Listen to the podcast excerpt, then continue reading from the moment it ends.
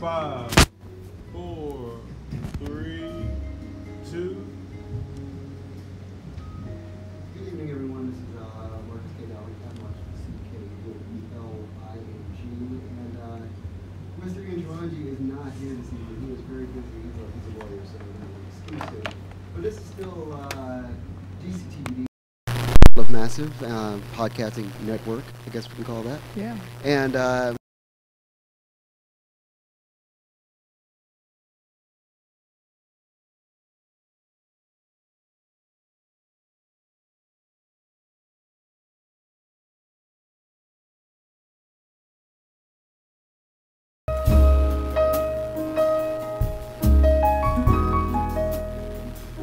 One two one two. What's going on? This is at Marcus with the C K Dowling D O W L I N G on all social media.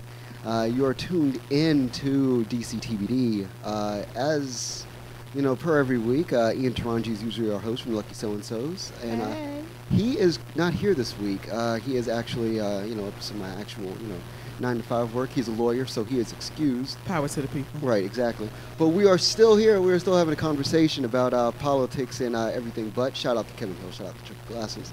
Uh, the uh, the person to my left or to my right, do right, is the uh, the one and only, the exquisite, the intelligent, the beautiful Oh goodness. Michelle Bush. Michelle, what's going on, lady? Good evening. Good evening. I am just like all smiles. I know people are out there watching. Like, why is she cheesing so hard? Yeah, what's going on?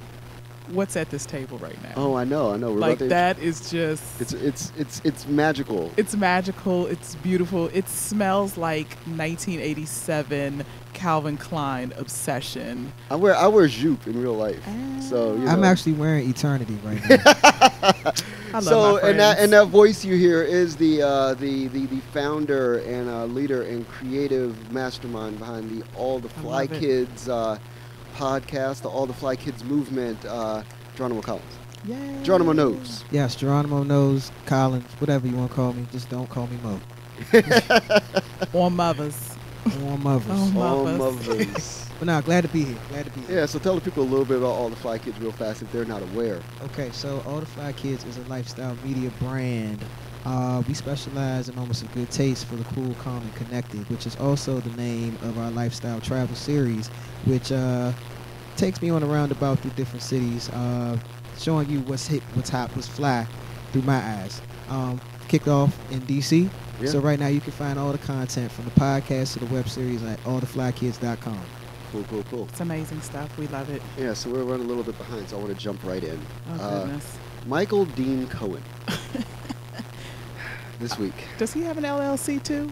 Oh. No, uh, no. He. We're gonna get into that. Uh, he is currently the. Uh, he is a is a an associate of the President of the United States, Donald Trump. Mm-hmm. Uh, he uh, is a lawyer for Donald Trump, and prior to that, he was the executive vice president of the Trump Organization, which sounds like like some kind of like secret society. It is. It's crazy. But and also uh, he uh, was a member of the board of the Eric Trump Foundation, and uh, he was a uh, partner at a couple of different law firms, and uh, he is under investigation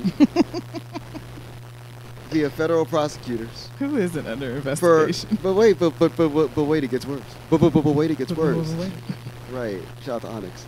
Uh, he's uh, for a number of matters, including bank bank fraud, Yes. wire fraud, Absolutely. campaign finance violations. Come on now. And these uh, violations are in regards to payments made in the Stormy Daniels Donald Trump scandal. Baby, y'all head over to Hustler uh, on IG. I'm, Yeah. I'm sorry, church members that are watching. No, I wanna I wanna give a shout out to Hustler for When Hustler posted a picture, of Stormy Daniels and uh, what is what's her name? Uh, Oh, the other one. the yeah, other one. God, Lisa, what's her name? I don't know. The other one. The Mary Carey, who ran for governor oh, yeah, of uh, yes, California. Yes, Mary Carey. Yes. So. Uh, Honey, so much plastic in that Right. picture. You know, okay. So so that's where our president is at, and Michael Cohen is under investigation uh, as, at, at present, and there's been a uh, a, a shocking uh, revelation, of many What? shocking revelations What? uh, regarding an LLC that he had uh, that he was funneling money through in order to give money to various uh, people who were you know causing issues in the Trump uh, campaign. The name of this LLC was Essential Consultants LLC. Mhm. Yes.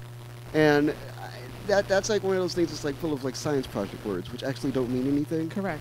And it's like, okay, so we're gonna give six hundred thousand, or, or in the case of AT and T, Six we're gonna give one point two million dollars. Oh, oh, I didn't to read that. Essential Consultants, LLC, in order to better understand how to work alongside in this administration.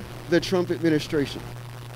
Mhm. One of the things that Michael Cohen is known for is that he is someone who peddles influence. He literally peddles influence. Oftentimes, when he was attempting to, you know, get monies for Essential uh, Consultants LLC, he would say, "I am the president. I am the president to be, the president-elect's right-hand man. I will take your concern directly to the Oval Office. I will take your concern to the man himself." Mhm. and be able to get you in the room. So he was doing the political hokey pokey, Yes, he was. and not that hokey pokey, but the other hokey pokey. Yeah, all, all of that, and, and then some. So, yeah. So the question I wanted to ask is, uh, like, like we've been talking about the last couple of weeks on this podcast, is Yeah. again, this is the smoking gun. The smoking gun only gets bigger. It's like a smoking rifle now of charges against the Trump administration and people connected with the Trump administration. And this one is, this literally, this one, literally feels like what Richard Nixon did with the committee to re-elect the president in 19, in the 1972 presidential election. Mhm. When he was like, okay, I'm going to have these guys, have G. Gordon Liddy, a couple of my high-ranking officials, break into the Watergate hotel offices. Yeah, don't get caught, Right, and you know, but get caught. yeah, and take essential paperwork and be able to, you know, like fix the presidential election in a manner so that the uh, so that um, Nixon could win. Essential Consulting LLC. LLC. So I wanted to ask the question first, last to to uh, Geronimo. Your thoughts about just the level of illegality that we've reached only less than 500 days into the Trump administration, and at what point do you feel like this becomes commonplace, and what does that do for American democracy? So I read, um, I think it was in uh, the New York Times about how no, I read in Time today um, when you told me what we were going to be talking about, and they were talking about how this could definitely rattle the um, the confidence of Trump supporters who don't really care so much about Russia, but are not down with influence peddling. peddling. Right. Um, I think it being commonplace, we're already there right. you know, and we and and we've been there, you know, since the days of Nixon and Watergate. Right. You know what I mean? That's a Um, line. That's a line in the sand for people. I think that's like. Yeah. It's, it's important to note that as a line in the sand. Right. And so, as far as the illegality of it, I mean, it's it's one of those gray area things. It's like you know, like, all right, we know that y'all lying. Y'all are like, look, Like you don't even have to go outside to get the switch. like I'm tired. You Look. you just telling lies. You know what I mean? It's just like, you know, seriously, the, the, the a deaf person could hear that y'all are lying. This is how bla- this is how bad this is. Right, right, You know what I right. mean? But what do you think about that in regards to American democracy? Because I feel like that's a real conversational point now that people are starting to have. Finally, people are finally at this point where they're like, our democracy is in peril. Right. And this is across the board. It started in the left, like day one after the election. Like Hillary Clinton loses by three million votes. Yes. You know, Hillary Clinton wins by three million votes, still loses the election.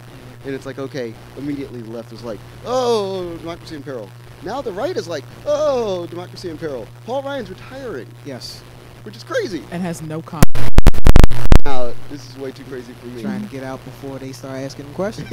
exactly. Before he gets on the stand, has to be put on the stand. Um, Yeah.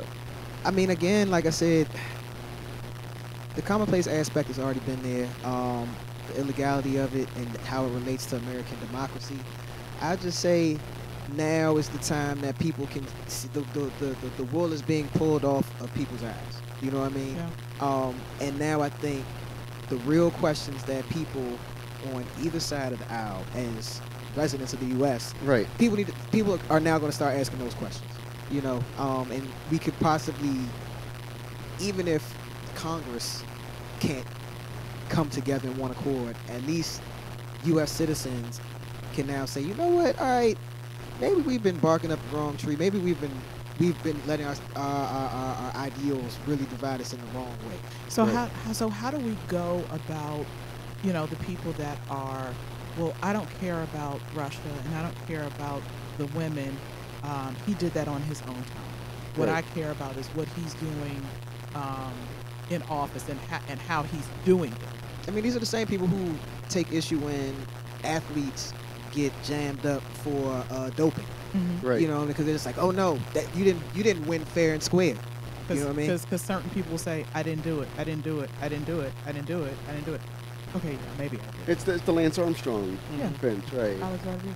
Exactly. Barry So- Bonds. There it is. The, the best example, right? So, I, I think that the intriguing thing. There's two other like notes about Trump this week that were that were fascinating to me. It's uh, number one. He stated after watching Fox News, what a president does in the That watching you know Sean Hannity or whatever, he says uh, 91% of the press, of the liberal press, the fake news press, is against me. Mhm. So therefore, I want to ban certain you know outlets from having access to the president Mhm. because they're just naturally against me to begin with, and they're not providing fair news. Mhm. So why should we have them in the room? I think that's something that's uh, that's important to consider insofar as our democracy and our freedoms.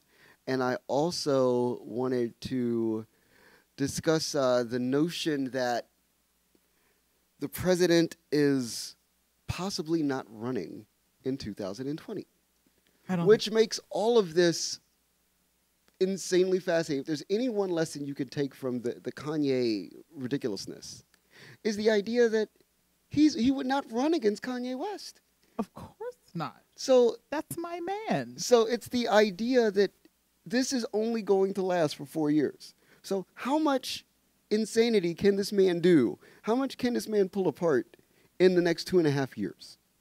Which is something to think about because it's like, wait, he's done this much already, Yeah. which is nuts. So I wanted to ask you about that first. And ask you. You know, it's it, it's crazy. I was on my way here, coming down Massachusetts Avenue, passing uh, you know, the the temporary residency of Vice President Pence. That guy.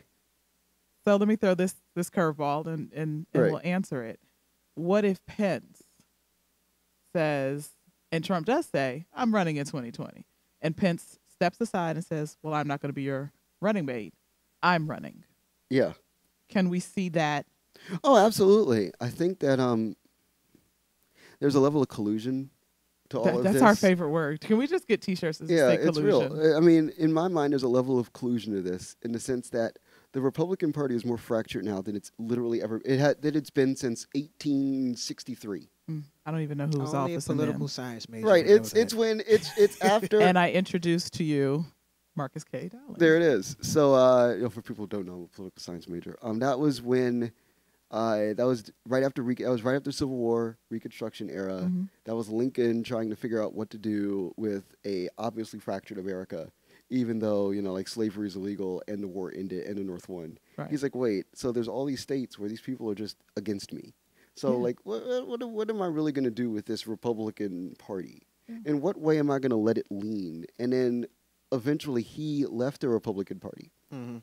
And he became a, a third party president. He's one of the very few third party presidents. The very few. For those that did not know, and those that always say, "Oh yeah, he was about the Yeah. people and everything," remember? he made a left move, was a Democratic Republican for a while. Yeah. And the Republican Party started its descent into, you know, for if you're a liberal thinking person, madness. Mhm. If you're a conservative thinking person, the, the, the era of, you know, good feeling that involves uh, Ronald Reagan and such. Ooh. So those are things to think about, um, and that's my belief is that we're in this era of collusion where the Republican Party is so fractured, where if Pence ran and Trump ran and somebody like Kanye ran in the same party, somebody has to win. And there's a conversation because these people love having conversations without Mhm. us knowing, where they're figuring out who's winning and how they're winning and why they're winning and what scandals are going to like make this thing happen, Yeah. which is frustrating. But I didn't want to cut you off, Jay. Oh no no no no! I'm I mean- sorry. No, no, no, no, no. I, no, didn't- no, I I'm- wanted I'm- to, I wanted to include you in this conversation. Your Nah, thoughts I mean, about it. I, I, I'm listening to what y'all are saying. Um, so because I'm definitely not as politically knowledgeable. No, as no, no, no, no. Or you. You No, know but I I- mean? but no, but This you is- have a you have a level no, But but you have a level of of interest in this. Just I think in general because you know like you deal you deal with popular culture and the zeitgeist and what people are thinking. Yeah. And that and that's what we're in. We're in the pop culture true era. This is this is a pop culture presidency Yeah. every single day. And we could be looking at the next pop culture Right. president. So I wanted to yeah. Well, yeah, just just thinking about how culture and politics have intersected so much since I'll say since even thinking about um Bill Clinton, yeah. you know, and It's 25 years. Arsenio Hall yes, all of that. playing the sax. I remember. Yeah. I was I was young, but I remember watching that. Right. So even since that point, you know, and it's just gotten the the connection has just grown closer and closer and closer. Mhm. So to have somebody like Kanye West run, but even without a Donald Trump, I would say if Kanye West ran, that he would get all the people, all the all the black people who who who threw him away and canceled him. They'll get him back. no. I think so. You know why? Because they're not going to want to vote for, for because we're still going to be in a period where people are not going to vote third party in, Right. in an Right. overwhelming majority. Right. And all these hip hop fans who a good majority of them are not conservative on paper hmm or Republican on paper, they're not going to vote for Mike Pence. hmm They just not. They're just not gonna do it. So that's how he'll get all those people back, and it'll really just be a case of hip hop versus everybody else. Right, and I think that's the. I, was, I wrote a piece from Medium about how there's going to be a, a a mandate, a referendum about African American culture in this election hmm because Kanye's not a Democrat. He's not. He's not. He's a he's a free thinker. So I mean, to me, that just implies Republican, and No. that's his way of like easing. Unless he flow. started a party called the Free Thinkers. I don't I don't want to see him do that because there's there's it's starting a party. You're actually attempting to like pull people away from like family held beliefs that families have held in in their minds for like generations, especially with black people. Like you know this. If, if but how many people just how many black people vote Democrat just off the strength of their their families been voting Right, Democrat? that's but what they I'm don't- But they don't ever really think about or look at what is being Right. pushed. Welcome, welcome to Washington D.C. Yeah, I mean that's the that's my concern. Is the issue Mm. is is that some people are just blind faith voters, and telling people that they vote a third party that's just, that's a bridge too far. But identifying yourself as being the other, and still being yourself, and still being creatively dope, and still being like you know super pop culturally relevant, there's something there. So that that's my thinking on it. I'm just like that's that's a thing. And then the the mandate part comes when you put like a Kanye in with a guy like Trump who has all the money. And this is why that's why in my mind Trump just takes a step back because then he's a money player again, which is all he wants to be. At the end of the day, if you look at the fact that every day you hear about dealings that are made and money that's made, and the fact that he wants to keep money in America, you know, make America great again is all about like we're not going to trade with anybody. Mm-mm, no, we're gonna trade within ourselves. Right, we're going to build up our war chest. That's what we're going to do. You know, not for a war, but the war of attempting to figure out where America's headed. Uh, so my thinking is that on the Democratic side, it's all black people, which is fascinating to me. Because Elizabeth Warren, I don't see her as necessarily being as much of a player as people want to believe she is. Mm-mm, No. And I think that there's, you know, Kamala Harris and Cory Booker are people that people are really hot on. Mm-hmm. And there's a black man and a black woman. And then there's a black rapper involved in that conversation hmm and there's like three different very different kinds of blackness at play and then you get this idea of like white people having to talk about black issues What? Yeah and that's the one thing i want Why would we ever? yeah and i wanted to shift into that conversation a little bit before we get into the local political conversation just a brief aside into that Mhm. um, thoughts about that i'll start with you g about black people being on the lips and tongues Oh. of of white people and white people having to have those conversations about their thoughts about blackness because As it relates to voting uh, for the president of the United States because there's not a suitable white candidate. How y'all gonna do that? Okay, so I'll say this. So, um, when I when I do, because I started listening to podcasts again, because I was getting overwhelmed at one point, but Because you Right. do a podcast. because I do a podcast, all the Fly Kids Show, but um, there I listen to a number of when it comes to politics, I listen to um a number of both liberal and conservative podcasts. Mm, you one that I listen to. to, one that I listen to in particular is actually hosted by a black woman named Sonnie Johnson. It's called Did She Say That? Yeah. Um, she mixes conservatism with hip hop, and she really isn't for a lot of black conservatives because they be on some some something else. Right. Um, the people who follow her show, the white people who follow her show, she forces them to talk about black people in regards to just their our existence in the, U- the U.S. Regardless if we're liberal That's or the conversation. You know what That's I mean? the conversation. But but she's but the reason why she's even able to get them to even want to have that conversation is because you know she has found the, the the common denominator between what they're interested in and what we're interested in. Mhm. You know, and that really is just like you know things like family, uh, uh, uh, um, creating some kind of like you know legacy wealth or Yeah. whatever in the Mhm. family, things Right. like that Right. and the hip hop part is there because she's a hip hop fan. She grew up in hip hop, and she wants to get more younger black people to listen to what she's talking about in terms of just you know being politically aware, but Right. knowing all sides of the coin. Um, that's how I think you got to do it. Um, I think white people are going to talk about it because they have no choice. Right. That's going to be the fastest. They just have part, no though. choice. Yeah. You, ca- you can't get around it. It's all it's all But- around you. But so so the question to you to continue off what I asked you. Yeah. How many times are you going to check a white person? Oh, in the in the in the if this goes if this is the route that this goes because there's going to be a lot of fascinating moments because it's already starting with Kanye mm-hmm. in the sense that people feel a certain kind of way about Kanye like you know shedding his you know liberal thinking and, and Mhm. doing a conservative turn and on top of that the childish Gambino we'll get to Gambino probably in a little bit yes. the the fact that Gambino's video in relation to what Kanye said, a lot of white folks that follow me on social media like went up in arms. They were like, "He is the anti-Kanye," and I'm Mhm. like, "Well, No, not really. really." No. No, he's not. no. And I, I'll, But I- I'll, but I'll I save feel- my yeah. thoughts on that for later. Right, but I feel Uh-oh. like, but I feel like that's a thing, uh-huh. and that's a frustrating thing when. And this is another thing that I wanted to bring up, and, and it's it's it's intriguing. I want your thoughts on this, and I'll just back up and let you talk. Um, my, my apologies for talking too much. When you deal with a situation Mhm. where white people are super concerned about black thought and how to legislate what is appropriate black thought. Just thoughts about that. If you are in the PR field, get ready because there's going to be a lot of jobs. Is if this is what we're looking at in the Right, next right, election. right. um you know this this this is kind of crazy like it's going to happen it has to happen you're going to have to open your mouth and and and we get it look at half of president obama's campaign Right. did they dive deep into race and into oh goodness they were like no he's just a really nice man and we really want to vote for him because he has a really good family and everything but that's as much as i'm going to talk about right now i don't think they dived in Right. enough Right. um, it has to happen. It's going to happen. You might as well get ready.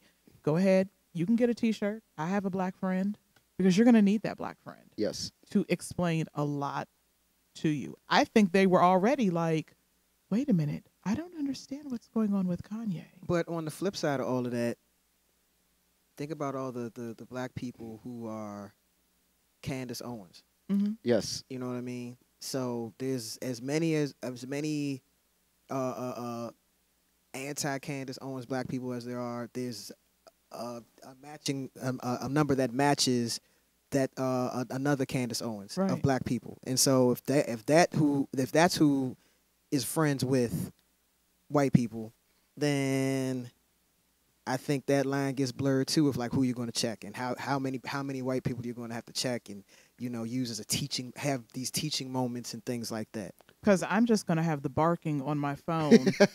Move, colonizer. I mean, that's just literally what I'm just going to have on, you know, on my phone. If this happens, Some Killmonger. I love you it. know, yeah, just Killmonger. This is how we're going to do. Wakanda forever. Cool. uh you know this this is this is kind of crazy and this is the thought as we were talking kanye gets in every State of the Union, he drops a mixtape. Oh, of course. So as the president walks out into now introducing, you know, the president of the United States of America, and Kanye comes out instead of it shaking everybody's hand, he's like, "Let me get that. Let me get that." Me and he's handing that." out his mixtape. He's handing out his mixtape. Of course, of You course, know. he would do this. This is ridiculous. Yeah. So I mean, in, in other ridiculous things, let's talk about local politics and let's talk about local. Let's Oh. talk about local tourism, because if there's any one thing that I think is more important than anything else in discussing Washington D.C. right now, it's the Uh-huh. fact that people who don't actually live in Washington D.C. are probably the most important demographic to anything happening in the city. So yesterday, Destination D.C. Tourism Board, shout out to Elliott Ferguson, good a good human Mhm. doing good work Mhm. insofar as attempting to rebrand the city as a destination tourist hub. Again, That being right, thank you. For That being, historical reference. right. That being said, 23 million tourists came to Washington D.C. in 2017, and they spent 7.5 billion dollars. Mm, mm, mm. Um, use all your thumbs to count that money. Right. So something on top of that as well, just speaking about like, you know, day to day population of the city, uh, the midday population of Washington, D.C. is nearing 2 million people. It should probably hit 2 million people by the year 2030. Wow. That's 2 million people in a, in a city that's about the size of like my thumb and my, th- my thumb and my forefinger, space between them. And uh, so this means that tourism ultimately is bigger than both food and music as industries in Washington, D.C. Mhm. And uh, the question I want to ask is, uh, what does it mean when people who aren't from a city are likely, on many levels, more important as constituents than people who actually live in the city's environs? I, I mean, you don't even have to ask the question. When it comes to DC, Yeah, the tourists matter more than the residents of the Right. District of Columbia. but what does that ultimately mean? that means we have a problem here. right. right, yeah. I mean, I don't, I don't Yeah. know how many ways you want me to say it. I mean, you want me to pull out my dictionary and, and use the big words. I know Ian's not here tonight, but you know, I, I can use some big words. I mean, I know how to spell them. Um, it's exactly what it is. You can look at every area in this city. You can look at Georgetown. You could look at Southeast Frederick Douglass Home. You can look at um, the the Navy Yard. You can look at what's up and coming or what's old and rotten right. in this city. Not to call my city rotten, but Right. there are some areas that need a little TLC. Yes. Come together, go to your ANC meetings, start talking about the projects that need to be done. Um, that was my political shout out for the week. right. It it's in front of you. Right. It's just. It's just. we care more about convention center down to mall over a few blocks and back. Right. Our water is brown, but the buildings that landscape it are pretty. Right. So I, I, I am I'm intrigued then. So I'll ask you the same question about that. When I say those numbers, what does that conjure in your mind? Um, the me the first thing I thought about was especially because I've been spending a lot of time the past year, nine months or so in uh third world Caribbean countries that you know thrive on tourism. We're all going back next year. Um, and not we're definitely not a third world country, city, none of that region. Farthest thing from it. However, by American standards, and looking at what is going on in the city, um, I don't think anything is going to change because when you're when you're looking at the press, you're looking at the write ups, you're looking at the fact that you know DC's become has become a food destination city. You look at the fact that um in terms of residents, buildings are coming up that you're just wondering who's coming in to fill these re- these residences. You know what I mean? Um, tourism helps drive all of that. Help it will help get those buildings filled. We'll get on top of just residents who live here eating. We'll get um, tourists to come up north. You know what I mean? Right. And not just stay downtown or by the mall and all these things. Yeah. Have them go to the Navy Yard. Have them go over to Eastern Market. All of these places that usually before before recent years weren't really tourist areas. Right. So these so just the focus even on just like building up different neighborhoods and like in terms of just like marketing and PR. Mhm. You know, we are currently in the now dub North End Shaw. Yeah. You know what I It's mean? nuts. So so something you that know fa- how that irritates my soul. something that fascinates me in the midst of this conversation. Um, I now live in Woodley Park, and I'm surrounded by hotels, which Yeah. is fascinating because like I'd never really understood hmm what tourism looked like Mhm. in like the big sense hmm until there's like three massive major league hotels near my physical home. Mhm. And every morning when I leave out to go to work, hmm afternoon, all I see are is a sea, a literal sea of people moving hitherto, there, and yon. I go into the CVS sometimes to like you know pick up whatever, pick up a toothbrush, whatever. I just moved, so I need to get a toothbrush. This my toothbrush story. So I go in, to, I go in, to, I go in to get a toothbrush. His hygiene is really good, y'all. I do what I can, you know. I try. It's it's hard. It's Gap. It's real. It's it's my it's in my my, my lineage. Beautiful. Oh, thanks. Beautiful. But in any event, so I need to buy a toothbrush. And I go in to buy this toothbrush at CVS, and it's like eight o'clock in the morning. I just moved in, like just got my keys, going in, opened up, put my boxes in, whatever. Going back out, going down the street to go to the go to the CVS, to get the toothbrush. get my toothbrush. I literally had to stand in line hmm in an aisle Yep. with a bunch of tourists who also needed to buy toothbrushes. hmm There were like eight people in the middle of a CVS purchasing toothbrushes at the same time, hmm which was like astounding to me because I'm like, wait, so you're telling me that like CVS as, as a as a as a as a as a store, this CVS has just made like thirty five dollars Off of, people buying toothbrushes. and you see why the tourism numbers are Right. what they are. And you're just like and it was it was it was like it was a mind blowing moment because it was like the smallest little thing. But think about the Hilton Washington of course. and the residencies that are right there Right. by the Hilton Washington. so I- and the fact that that 7-Eleven is now closed Right. as you're going into Adams Morgan. Yeah, it sits 'cause it- right behind right. the Hilton. Well, I, I have a question. I mean, and this might be something that people would are either they're either for or against it. But is is is this a bad thing? I think it's a nece- I think it's an expected thing.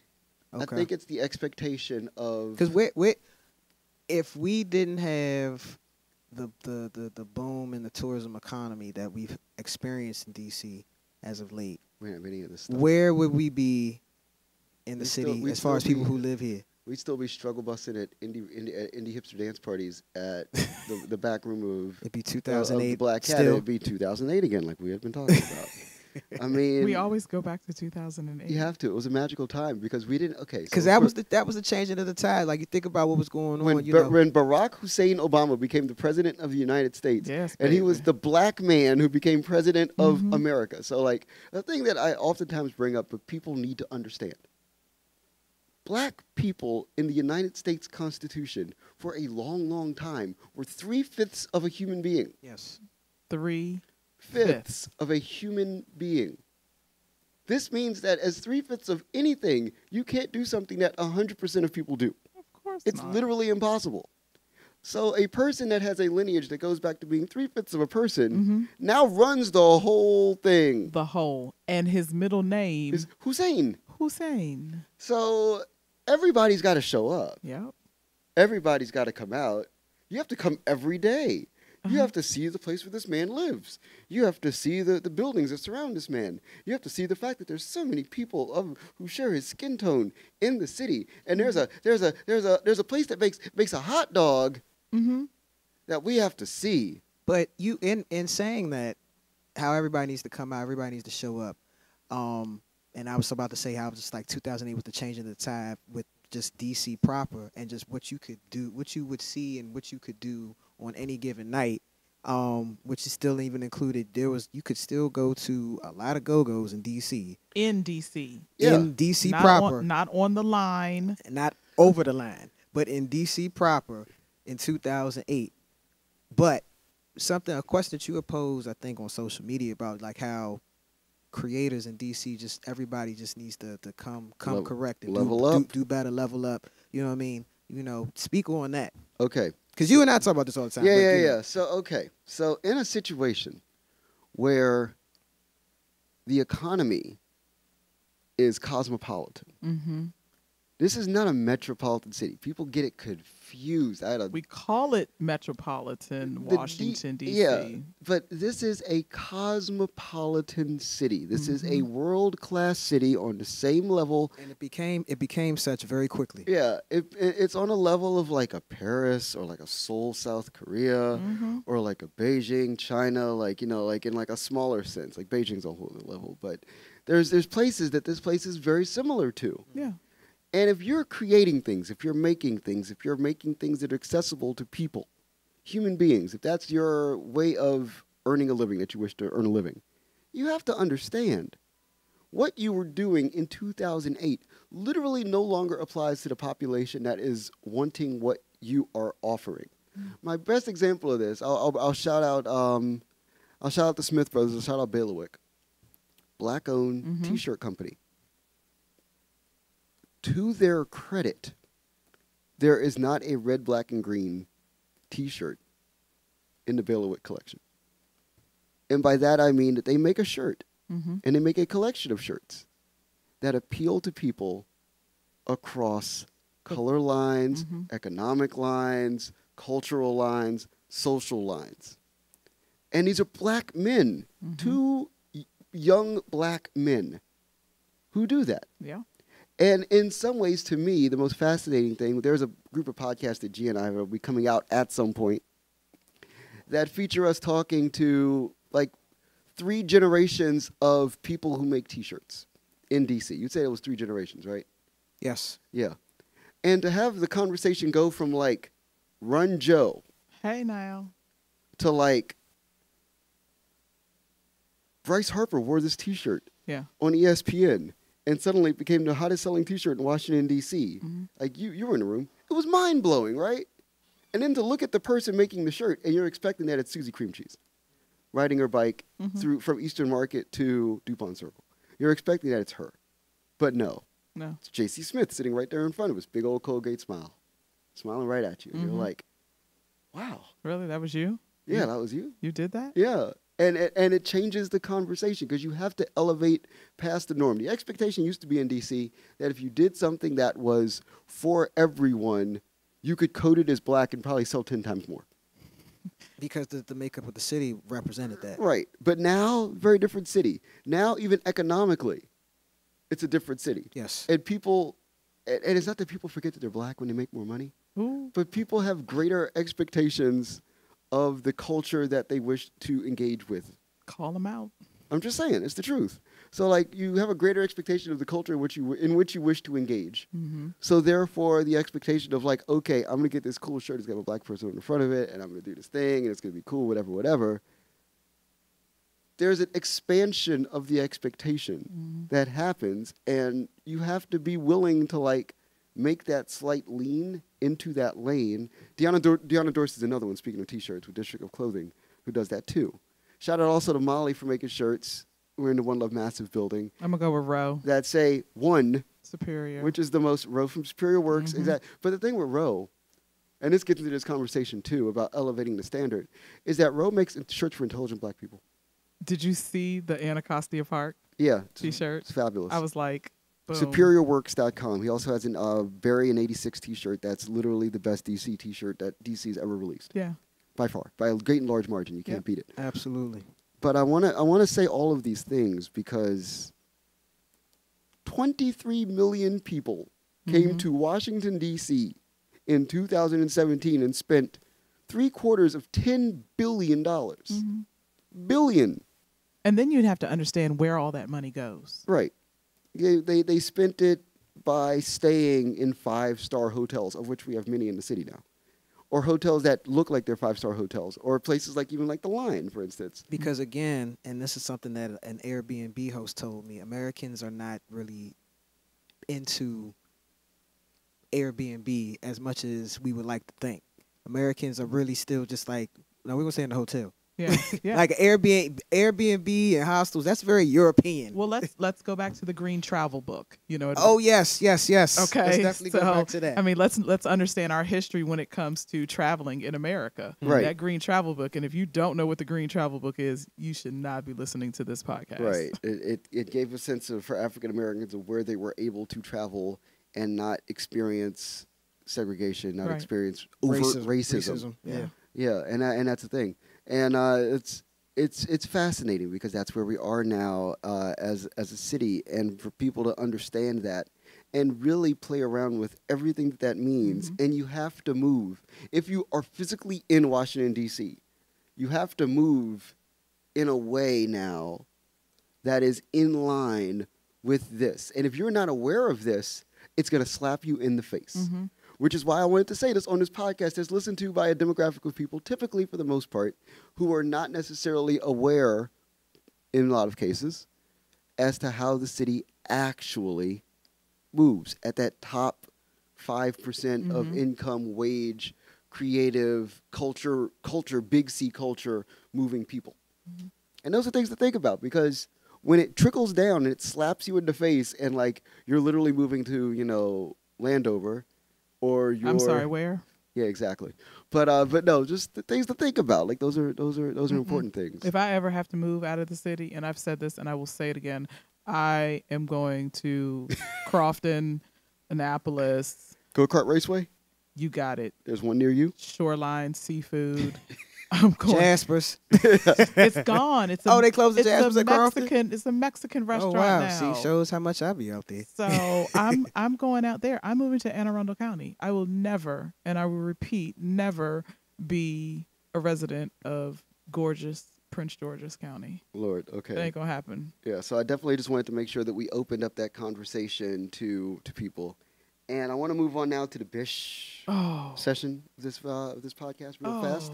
Um, this is a session, a section of uh, DCTBD where we talk about things uh, briefly that have antagonized us uh, during the week, and we uh, we take a vote after our brief conversation about these things. We explode those in you know a little bit deeper in the conversation. And I want to start with you, Geronimo, as to something that's particularly perturbed you in the last seven days. Oh, I thought you were gonna ask me. No, no, no, no. What do you, what do you, what is something that's particularly perturbed you? Um, so I've been spending more time on Twitter again. I started another uh, Yes. personal Twitter account. Yes. Um, my my tag name, my my Twitter name, my Twitter handle is Geronimo Knows, but my t- the tagline is "Here we go again," with the with the head and hand Right. emoji. Comes like, all right, this is like the, the the fourth or fifth one of these that I try. Let's let's see if we can do it right this time.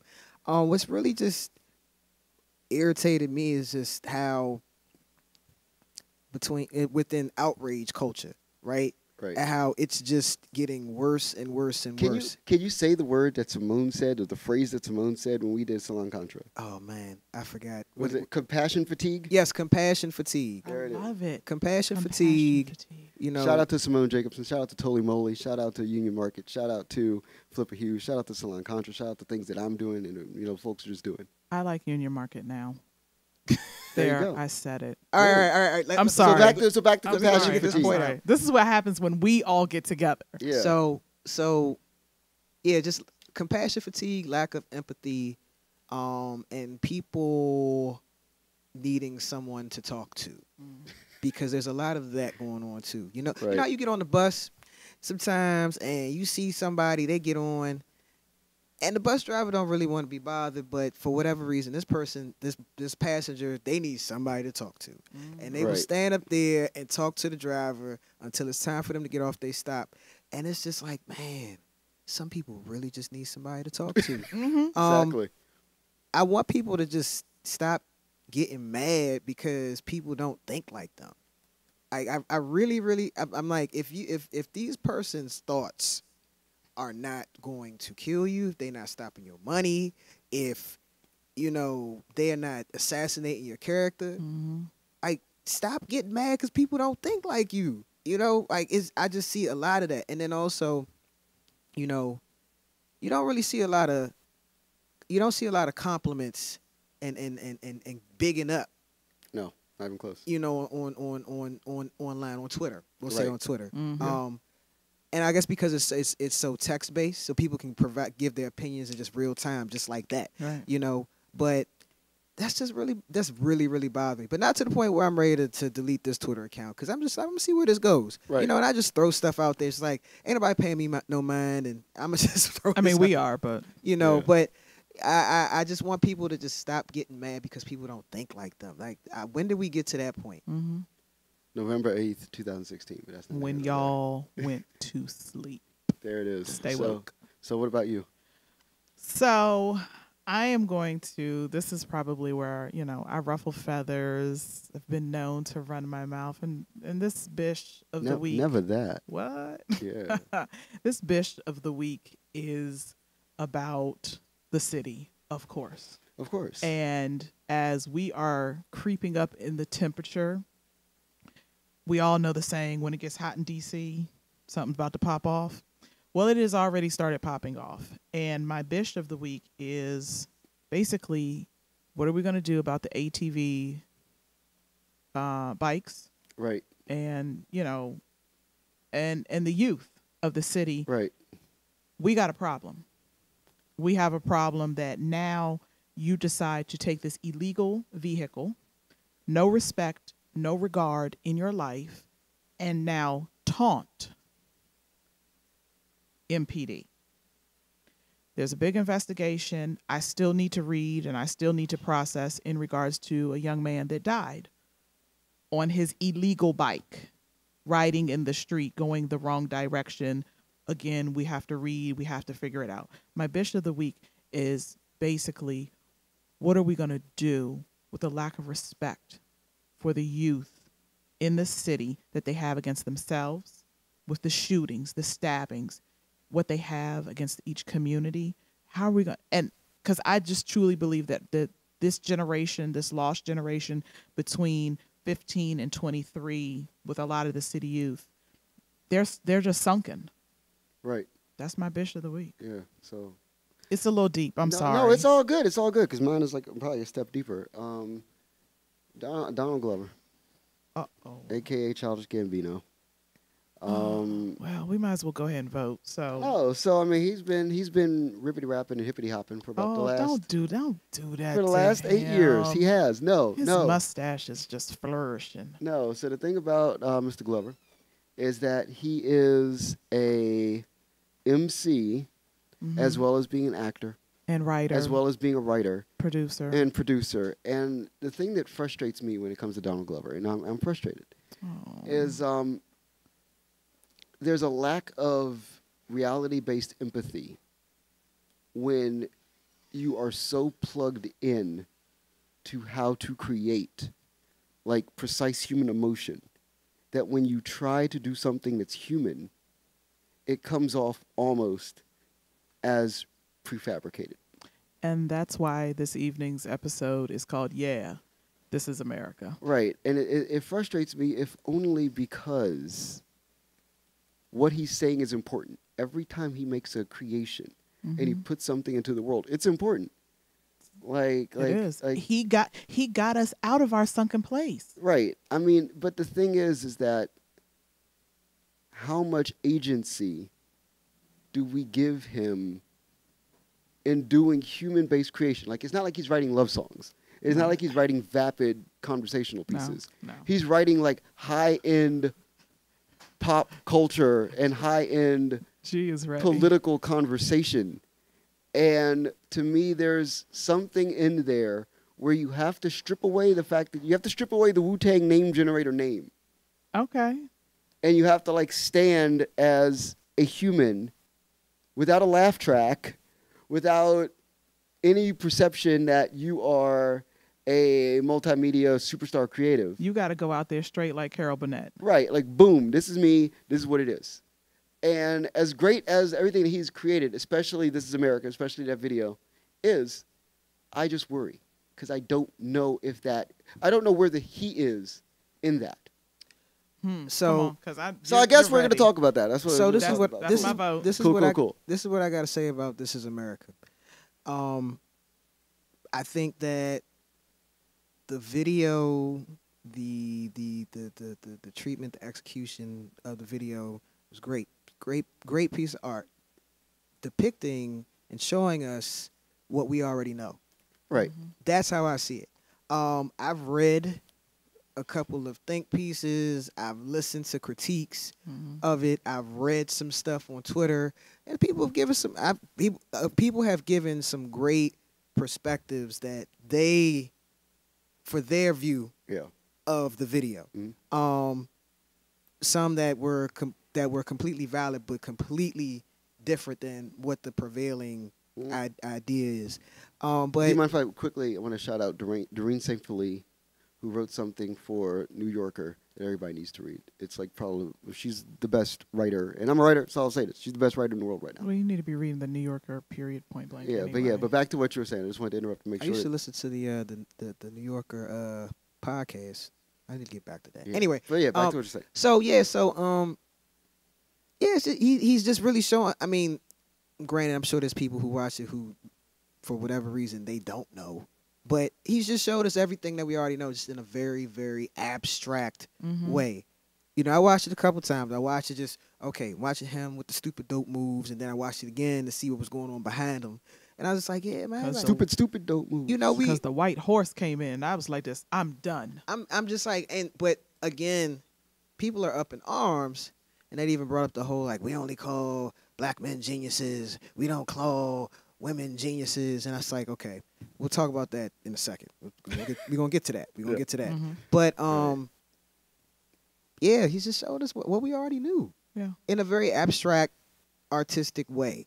You know, um now I'm not saying that it could it, it shouldn't move anybody because you know when it comes to art you know Mhm. what you take from it is completely subjective that that's personal but for me it's just like this is dope this is cool you know i like the way you did that but like you're not showing you're not i didn't i didn't have that same emotional connection attachment to it that a lot Yeah. of other people had I loved it. It was just it was brilliant. Um, because I I I read somebody's post and I totally agreed with them. It was very Billy Dee Williams. We know he's going to be the um Lando Calrissian. right Yeah. the next In character. Star Wars. Yeah. and it was just Lady Sings the Blues, but it was mahogany and it was everything South Africa and it was, you know, videotaping because it's, eh, I'm so sick of now getting on Facebook and everything's a, a videotape of a crime. It was just so wonderful. But then it was that question, but what's next? Right. I think it came out at a great time. It was definitely needed Right. from the the week and the the week before of of Mr. West.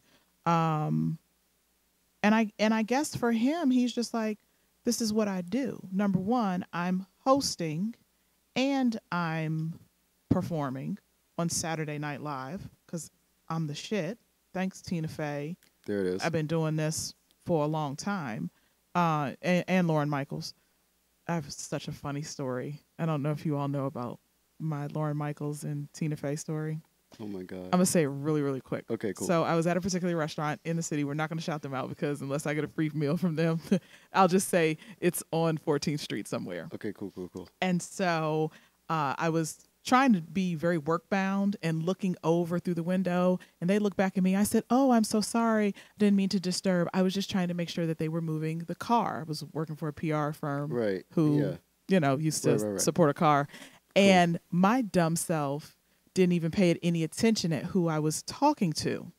And they were like, "Oh no, it's okay. You you've done so. You know, you've you've been working really hard tonight and everything." So later on, um, the waiter comes, brings me a glass of wine, and he says, "You know that was um, Lorne Michaels and Tina Fey back there that you were talking to." Shout palm, out. palm to the face. Yeah. Shout out to DC. Yeah. know, this is what it palm is. to the face. So, so real quick before we uh, move on to uh, the next segment and final segment, I want to say I want to add this quote. Um, i- it's the quote that "Baby made me feel differently than I feel initially about this." Um, from the Doreen St. Félix piece. Glover forces us to relive public traumas, and barely gives us a second to breathe before he forces us to dance. Right. And it's that whole conversation, and I feel is at the crux of the African American conversation we're going to be having for the next two years, is when do you breathe, and when do you dance? Because we've we, we those are two things that are at the crux of Black life right now. We're gonna have to learn how to breathe uh, in heavily and and dance it out slowly. Right, right. I definitely and and making sure that that dance is not seen as any sort of minstrelsy. Well, Which Correct. Is, right, which is shout, the fear. and Which shout, is the fear. shout out to our artist Nick for crafting that uh, that background for us too. That that's important. That it's not seen as a minstrel scene. mm-hmm. 'Cause Yeah. I, I I'm I ain't with none of that. Right. We, Right. we not cooning over here. Cool, cool, none cool. of that. No. So, so in our final segment, to end on a positive note, uh, we talk about things that we found that were positive in the week, and the things that we actually enjoyed.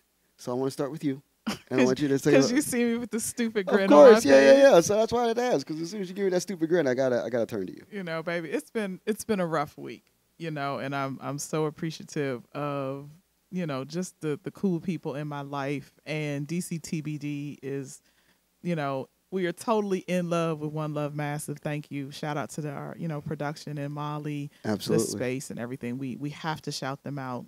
Yeah. I'm so happy that G is here. This is you know somebody that I've been a f- friend of, uh, and a fan of 2010. 2010 Yeah, so at the my fruit stand.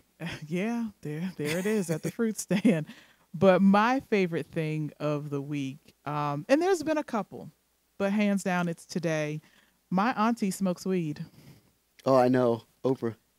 gail done snitched on her friend. You ever have that girlfriend that just say too much and you be like girl if you don't shut your mouth i'm not gonna put no more gas in that gas tank. Mm-mm, i ain't gonna buy you no drink at the club. Gail done snitched on my auntie. Right. and Auntie probably smokes some of the best. Oh, of course. You take two puffs. Who was that that tweeted that? You take two puffs of Oprah's weed, Yeah. and you're gonna be on Jupiter. It's it's, it's game over. I love out. it. So that is my favorite thing of the week. Um, I thought it was gonna be the Met Yeah. Gala. Met Gala was great. Rihanna shut that shit down. I, I say Solange did because she had the I you know it. my uh what is it my my Jesus wears a do rag. Right. But so what was the whole thing with the? With, I have to read up on it. But the Florida water, or something that she had like on her. I don't. I, for me, I would have gone up to um, child. I would have gone up to Flint, and been wearing. No, that's what she did. She wore like you know she wore water from um. Forget where it's it's some it's a blighted place, Yeah. and she wore it to like you know like for purification purposes. Yeah. Because it was a, a, a show. It was the whole like thing with the Met Gala was a Oh, yeah. discussion of Catholicism, Mhm. and so she was attempting to purify herself in these very impure waters. Right. Which I thought was genius. Yeah. So I mean, you know, the mat was okay, but yeah, my favorite thing is my auntie smokes weed. I love it. Yeah. So G, your favorite thing? So my favorite thing, um, and I'm not even a fan of his music, um, but my favorite thing was uh, Meek Mill getting out of jail. Yo. Uh, yeah. Still. Um, So still. amazing. and because again going back to what i said earlier about how culture and politics have just completely intersected in a way that you know we haven't seen since you know bill clinton's administration and before boom. th- before that not since um what the 60s Yes. you know what i mean uh i think that and just being somebody who's done a lot of just reading and, and, and observing of just this fight to end mass incarceration Mhm. um, and just and what have you. I think that whatever happened to him, whatever clicked in his head to say, okay, now I have to be an advocate. Um, I think that's amazing. I know a lot of people. Shout out to Shawn Corey Carter. I know a lot of people do feel away. Mhm. Shout out to him. Um, a lot Oh. of people do feel away because we place so much emphasis on you know celebrity Mhm. and not that we don't have the same emphasis on people who are not celebrities in the same situation but um you know that is the nature fortunately unfortunately of culture being influential Mhm. you know and that what that's what drives a lot i mean maybe back in the time when celebrities didn't exist you know these aren't things that you worried about When was that? but way before any of us and any of this was thought of but right. you know, culture as somebody who's an urban culture and lifestyle enthusiast, culture moves everything. Yep. And for those people who don't align with secular culture Right. in any way, shape, or form, that is definitely an issue.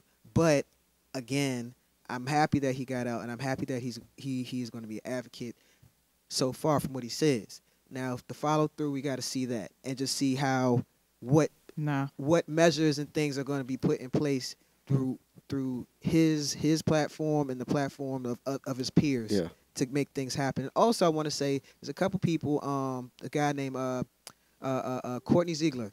He um is out in the Bay. He start. He was one of the first, actually the first person to start um an app to where you can you can donate funds to that can be used to, towards people's bail money. Yeah. that's and I know Jay Z is is is doing a lot of um, um work and investment in, in, in that arena. But I Right. think that a guy like Jay Z should invest in a guy like Kortney's app. You know what I mean? Right. Because that he's already done the technology, done the groundwork. Mhm. He just needs the backing to get every the marketing out there so everybody knows. And we don't know. Jay may already be. Right, You know how they move in silence. right, Right, right. right, It is not the Illuminati. Let it Yeah. go. so I wanted to end on uh, for for me. Uh, one of the things that really got me this week was uh, Netflix has released a whole bunch of new content. They've been like acquiring content, and they're finally getting it out. And uh, there's a documentary called The Toronto Effect. Mhm. That's about uh, Toronto since the Raptors came in and drafted Vince Carter in 1995, My baby daddy. and the I love Saint time. Michelle's new favorite city. Yeah, and the time that I love it. right in the time that you know like Vince Carter was drafted to the rise of Drake My baby daddy. and being able to like chronicle that and for me as somebody who you know very passionately cares about a city like Washington DC that is in this kind of like emerging state uh, to be able to like see that story emerge and to see like you know the 10 post moments in Mhm, that mhm. and to see people emerge as you know and and their roles in creation of culture to nightlife to food to sports and to see like the the two waves of those people was really inspirational and uh, I mean we're gonna need to uh, probably finish up here Well, I mean, you know, I was just I was just gonna add, you know, we would do so much better if we get off that white horse. Well you know You know, it's that got to get off your high horse, baby. Yeah, definitely. So I wanted to uh, close out our edition of DCTBD. Uh, this has been uh, Marcus with a C, K, Dowling, D O W L I N G on all social media. And where can people find you? Oh well, you know, you can always find me somewhere in somebody's bar. Lord. Drinking a little Jameson. Uh, I'm sorry, my church members. Uh, Michelle Bush. Uh, you can find me on social media. Chelle B of DC. C H E L L E O F. You know, I always mess it up. Chelle C H E L L E B O F D C. Yeah, I and do. I do that every single It's all time. good, You it's all know, good. Event Solutions DC. All things DC. cool. So what's up with you? Um, at Geronimo knows on everything. At all the fly kids on everything. Uh, you know, so that's where I am. Not hard to find. Not hard to catch up with. Just holler at me. There's so much more that can be done in this episode, so I think we may end up Right. having to record like a after. I hear you. You know, So I want to give shout out to Ian. Yeah, I want to give a shout out to Ian Taranji and the Lucky So and So's, who you can find at Exiles Bar, Exiles Bar on 16th and U. Saturday night after the Funk Parade, he'll be hosting a free jam. That's going to be an open jam session with the Lucky So and So's, which feature his son. Yes, he's amazing on things, bass. He's on so bass, sweet. is fantastic. And uh, definitely check that out. Check out the Funk Parade all up and down U Street. Um, it took place in two panels this week. So yeah, definitely that. and we'll uh, be there. yeah, that smooth, uh, you know, that, that, that smooth royalty-free jazz that's playing in the background signals that it is time to for us to, you know, depart. We'll be back again next week at around 8 or 8.30 p.m. here at One Love Massive. This has been Marcus with a C, K, D, O, W, L, I, N, G, and DCTBD. We're out of here. Peace.